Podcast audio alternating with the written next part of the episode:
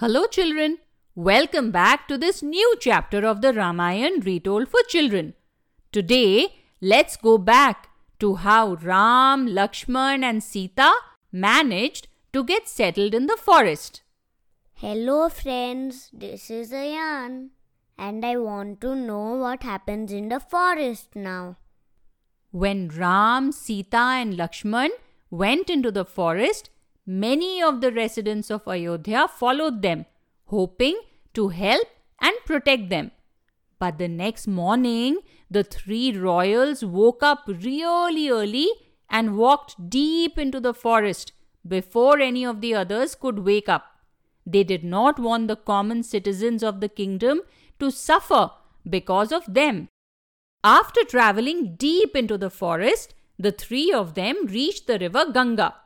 They decided to spend the night there as they were very tired. They came across the king of that region called Guha. Now, Guha was a devoted follower of Ram and requested the three royals to spend their 14 years of exile with him in his forest kingdom. They would be able to fulfill the condition of their exile while at the same time also allow Guha a chance to worship Ram. But Ram was not comfortable with this. After all, banishment in the forest did not mean living with somebody else in comfort. Also, he did not want to be worshipped by Guha, but rather he wanted to be his friend.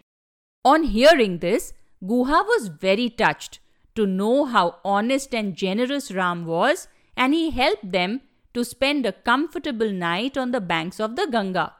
The next morning, he also helped them to cross the river and reach the opposite bank, where they continued on their journey to spend their next 14 years in the heart of the forest. After thanking Guha for his help and his hospitality, Ram, Sita, and Lakshman walked through the forest all day to finally reach Rishi Bharadwaj's ashram. The Rishi welcomed them and invited them to spend a night at his ashram, which they happily did. The next morning, they consulted with the Rishi and finally decided that they would set up their own lodgings in a place called Chitrakoot on a hill. It was an ideal place to set up a dwelling and would be suitable for all of them to live together for the next few years. But, Mama, did Ram know that King Dashrath was dead? And did Bharat become the king of Ayodhya? No, Ayan. Ram did not know of this terrible news yet, but we will learn all about it in the very next chapter. So come back, children, as we follow the adventures of the two princes and the beautiful princess through the forest. Until next time, take care and bye bye.